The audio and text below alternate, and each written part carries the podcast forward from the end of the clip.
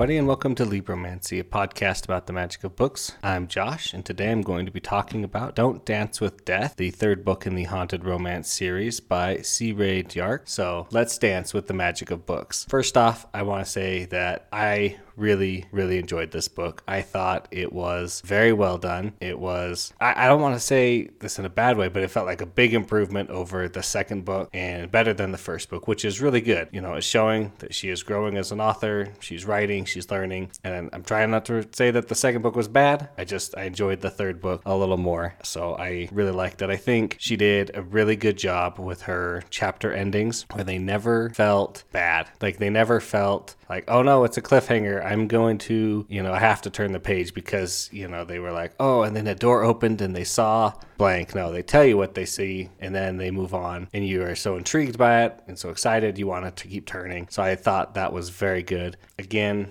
in a non-spoiler way, I loved all the chapter epigraphs that are from Oz's books in the first book in the first two books that we talk about, and the rules are all there, and there's more, and we kind of go over them again. I liked it. I thought it was very well done. I thought the characters were good. They it, this is kind of a mix of a character book and a plot book because the plot's kind of like the main thing, but we do get you know some character work. Not especially much from Theo or Pansy, but we've had two books of theirs where they've had a lot of character growth, and we still get some character growth with Pansy and Theo, but I think the majority of the work is left on the other characters, which a name is not a spoiler Berwina and Urian and Dunstan. So I liked that we get to see their character work, that they grow, they change a little bit, they become better. And I'm really excited that this book, we get to see yet another land. We go back to horror and we get to see it more from a grown up slash, it's a different perspective where Pansy has grown up, but she is still the same Pansy, and Theo's there now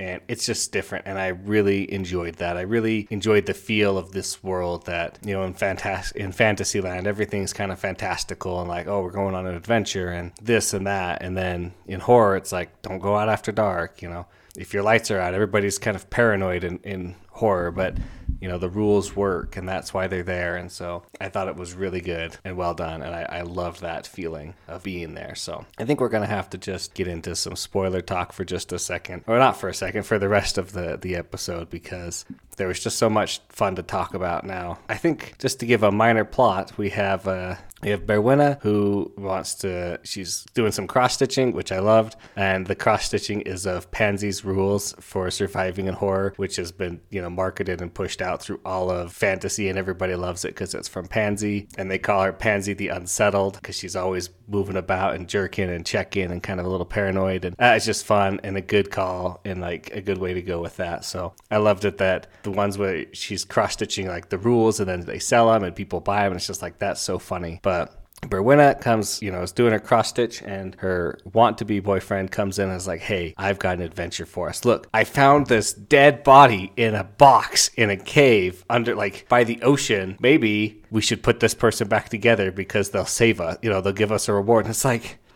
Urian, there, as far as I'm aware, are exactly zero, zero quests where the person's like, I won't tell you who I am, and I can't tell you anything about me until you heal me and put me back together. And oh, by the way, I definitely am not a bad person who didn't get their head cut off for a perfectly valid reason. Like, what? Like, you think that the person who got their head cut off, like, the bad guys in fantasy don't generally cut your head off and, like, stuff you in a box and put you in a cave, right? That is not where the good guys go who have been magically enchanted or charmed. So I just I loved it because you know fantasy you guys you have to figure out your better adventures. Like yeah, I'm gonna go on an adventure. Generally, putting people back together and sewing them is not not a typical adventure here. So obviously they put the, her back together, then it becomes the Duchess Abada, who is back and she tries to steal abilities. Luckily, she has lost her ability to steal or absorb abilities, but she still has all the other ones she had. So, meh, meh.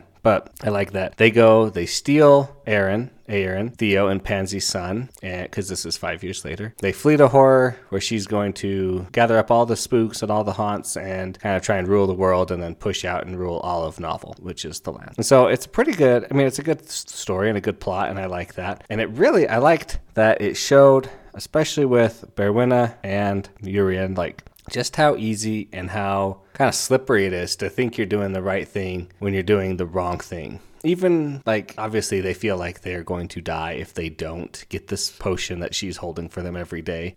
Sometimes you just have to be willing to take that stand that no, this is still wrong. I'm not going to do this even against the threat of my life, which is tough. And I love that Berwinna does that and she's like, this is so wrong. Like, what are we doing? Like, why, you know, I'm trying to rescue this kid and we're trying to go and I want to keep him away from her, but like, I just like she just and then she it shows how easily they can justify doing the wrong thing and for Urian everything is just about the adventure. I'm like, oh yeah, we're going. It's our adventure. We have to complete our adventure. Well, not every adventure needs to be completed, but like he kind of embraced it by the end and was like, no, I like this. I'm going to do this, and this is me. So it was that was really well done. I like the character work where they got to you know it showed how easy they can slip and fall under the right actions, you know, being put upon them. And I, I really like that Dunstan comes with them. Uh, that would be Theo's brother. That he is like, hey, I'm trying to be a good guy, and like he is a good guy. He he has reformed ever since his last fight with Theo, and he's like, hey, I'm a good, I can be a good person, and I cannot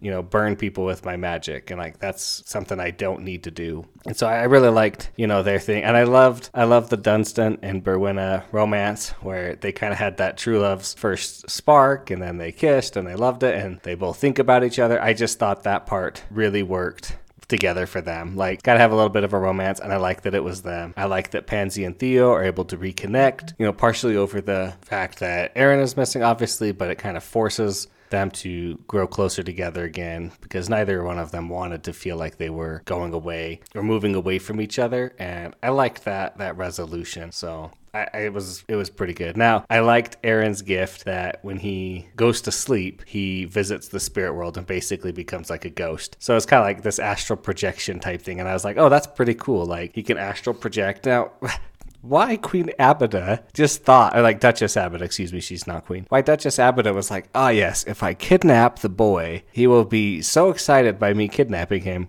that he will want to, to convince all the ghosts in in horror to work for me. It's like, well, let's think about that. Would somebody you kidnapped want to do what you want them to do? Generally, no. The answer is no. And you have no way of like knowing or following through if he's actually doing it, aside from the fact that the ghosts would like join you. But he could easily just lie and be like, oh yeah, I totally tried to talk to some ghosts and they didn't want to listen. And I know he's only five, but he's got Pansy as a mom. So he's obviously got some, gonna have some skills there with deception and like kind of knowing what's good and what's not good to do. So that was just a silly thing. And then she's like, okay, well, you won't listen. I'll just sacrifice you for more power anyway. Which that that's a totally fine goal for the supervillain. Now, I loved uh, reading about Parrot Pansy teaching Aaron all about haunts and all about how to survive because that paranoid mom attitude is so real. Like, well, what if he does this and what if he does that? And I told him not to touch the vases, so he started touching the flowers. But like, that's not what I meant because the flowers could also be poisonous. Now, granted, the flowers are probably not poisonous in like your friend's house, but like that's totally where a mom goes, you know, for certain things. And just it was so funny and I love that she's teaching him and they're working on that kind of stuff. And it was so fun just reading about that. Now,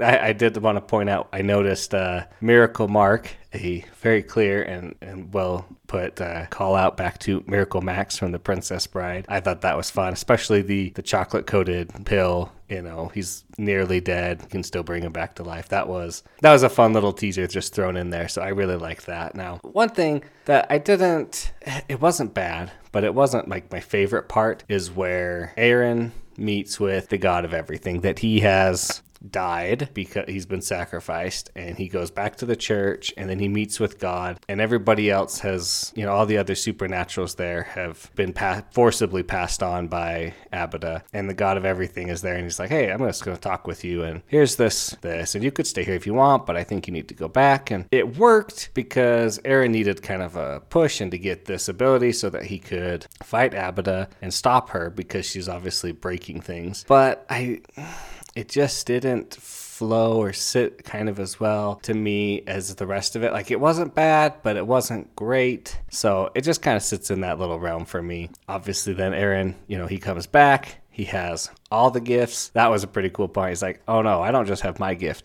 I have all the gifts temporarily. You know, he's able to defeat Queen Abada and then they all go home. So I liked, I liked that. Now, oh, I wanted to talk a little bit more about horror and, you know, that there's these people who are the virtue, virtues and they're going around trying to stop horror, trying to stop haunts and they, you know, shoot first, ask questions later, which is kind of smart when you're dealing with supernatural things. But I just, I liked seeing horror from like a truly adult perspective and actually seeing horror because we didn't see horror in the beginning. We just saw the after effects of, her, of Pansy leaving horror. And so horror is not like this horrible, always scary place, you know, aside from like Halloween. And as long as you follow the rules, like you are pretty safe. And, you know, one week a year, two weeks a year maybe is like really bad for you specifically. So it was, it was pretty fun. I liked seeing that. I also liked that when you use magic in horror, it kind of corrupts you because magic in horror is the, you know, domain of the supernatural or the domain of the haunts. So when you're using it, you're basically becoming a haunt and you feel that desire to be mean and to be angry, which, you know, is partly why Urian corrupted so easily and why um, Theo was trying was starting to be a little bit more angry and stuff until he would realize it and he'd have to stop. Now,